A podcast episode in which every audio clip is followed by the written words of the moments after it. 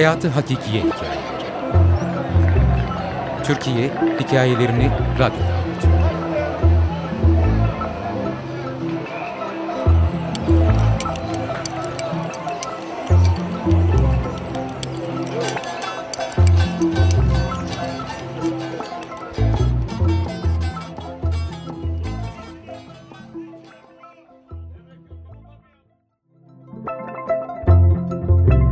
Bir korku anı. Aniden uykumdan uyandım.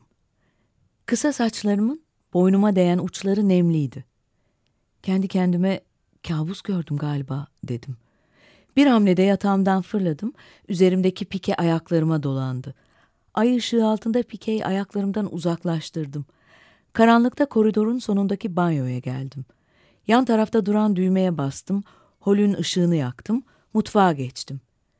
Bir apartman katı olan evimizin bahçesi vardı. Mutfak penceresinin önünde gün ışığında çok iyi bildiğim bahçeyi ay ışığında seyretmeye daldım. Ev halkının ben hariç geri kalanı mışıl mışıl uyuyordu. Yatağımdan kalktığımı Yatağımdan kalktığım sırada ablamla göz göze gelmeyi ve gecenin sessizliğini bozmayan yumuşak bir sesle yine neler oluyor demesini, sessizlikte bir sesle beni gecenin yalnızlığından koparıp alsın isterdim. İlkbaharın en güzel günlerini yaşıyorduk. Hava ılık, ağaçlar tomurcuklanmış. Okullarda yıl sonu yaklaşmış ve giydiğimiz kalın kazakların yerini ince tişörtlerin almasıyla üzerimizdeki kış uyuşukluğu uzaklaşmaya başlamıştı. Anneme birkaç gündür sık aralıklarla uykumun bölündüğünü ve huzursuz olduğumu söylemiştim. O pek önemsememiş, durumumu mevsim değişikliğine bağlamıştı. Mahallede pek konuşmadığım yaşıtlarım korkak korkak diye bağırırlardı arkamdan. Sert ve kararlı bir ses tonuyla korkak değilim ben karşılığını almış olsalar da benden susmaz devam ederlerdi arkamdan bağırmaya. Narin görünümümden dolayı yediğim korkak damgasını hiçbir zaman kabul etmedim. Üstümden atamadığım tedirginliğime korkak denmesine bozulup alındığımı itiraf etmeliyim. Geceleri herkes mışıl mışıl uyurken uykumun açılmasını ve bir süre evdeki sessizlikle baş başa kalmayı hiç sevmem. Geceleri uyandığımda uykum gelsin diye yatakta dönüp dururum. Gecenin karanlığı, derinliği, bedenin sakinliği, dinlenme ihtiyacım, güçsüz hislerimi yağ gibi su üstüne çıkarır ve adeta beni güçsüzlüklerimle yüzleştirmek ister. Mutfak penceresinin camından yansıyan gölgeyle irkildim. Mutfak kapısının orada duruyordu. Hızlıca arkamda kalan kapıya doğru döndüm. Korku dolu bir sesle orada biri var mı diye seslendim. Camın önüne mıhlandım. Annemin yanında güven içinde uyur hayal ettim kendimi. Bir anda anneme doğru koşma isteğiyle yanıp tutuştum. Hızlı davranmalıydım. Allah'tan mutfaktaydım. Elime bıçak alıp elimdeki güçle kolaylıkla çıkabilirdim gördüğüm o gölgenin önüne. Sağ tarafımda duran çekmeceyi başımı hiç kıpırdatmadan açtım. İlk göz üçüncü sırada duran bıçağı aldım. Şimdiye kadar zorda kalmadan bir böcek bile öldüremeyen ben, şimdi meyve bıçağıyla mutfaktan çıkmak üzereydim. Mutfak kapısından önce başımı mı yoksa elimi mi uzatsam? Başımı uzatsam başıma vuracak. Elimi uzatsam elimi vurup bıçağımın elimden düşmesine sebep olacak. Hayır, tüm bedenimi aynı anda hareket ettirerek kendimi mutfak kapısının hole bakan tarafına atmalıydım. Cesaretimi topladım ve kendimi holde buldum. Mutfak kapısı ile kiler kapısı hol boşluğunda karşılıklıydı. Kilere doğru adımımı attım, ışığını açtım. Kontrol ettim kimse yoktu. Kilerden sokak kapısına doğru uzanan duvarda ahşap tahtadan yapılmış oymaları koyu kahverenkli, kızıl nüansları ise ışıkta yansıyan babaannemin aynalı konsolunda sadece benim görüntüm vardı. İrkildim. Aynada kendimle göz göze geldim. Gözlerim alabildiğini açılmıştı. Korkudan kasılmıştım. Evde holdeki aynalı konsol önünden sokak kapısının olduğu yere geldim.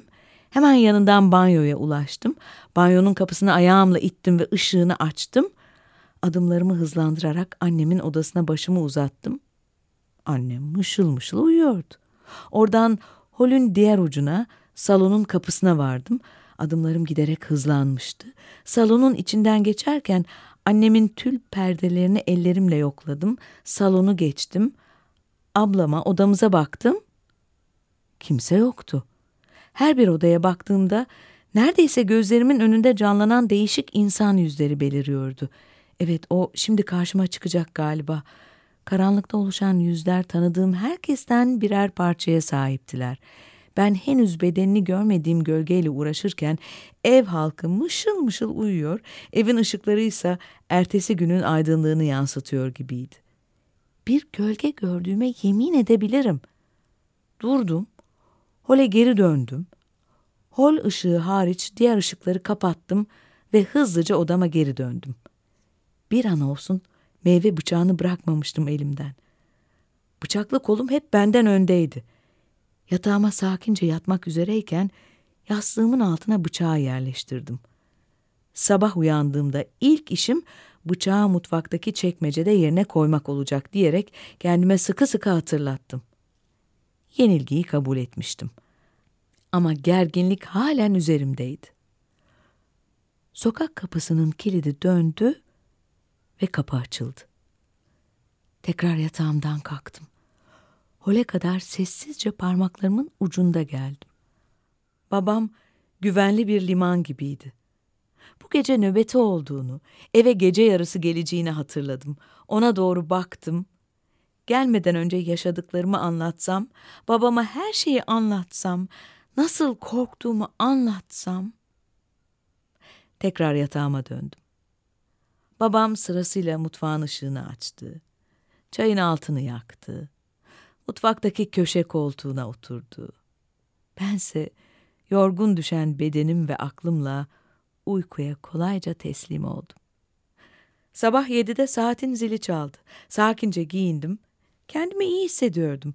Evden hiçbir şey olmamış gibi çıktım. Merdivenleri birer ikişer indim, binadan çıktım, bahçenin içinden geçtim, arkama bakmadan caddeye geldim. Caddeyi geçtim, evden epeyce uzaklaşmıştım. Okula giden yolda, trotuarda yürürken dün akşamı düşündüm, gülümsedim. Evde beni izleyen bir çift göz olsaydı, dün akşam halime güler miydi, yoksa halimi anlar mıydı? Dün akşamı unutmak istedim. Bir Korku Anı Yazar Neşe Atacı Editör Ergün Kocabayık Okuyan Tilbe Saran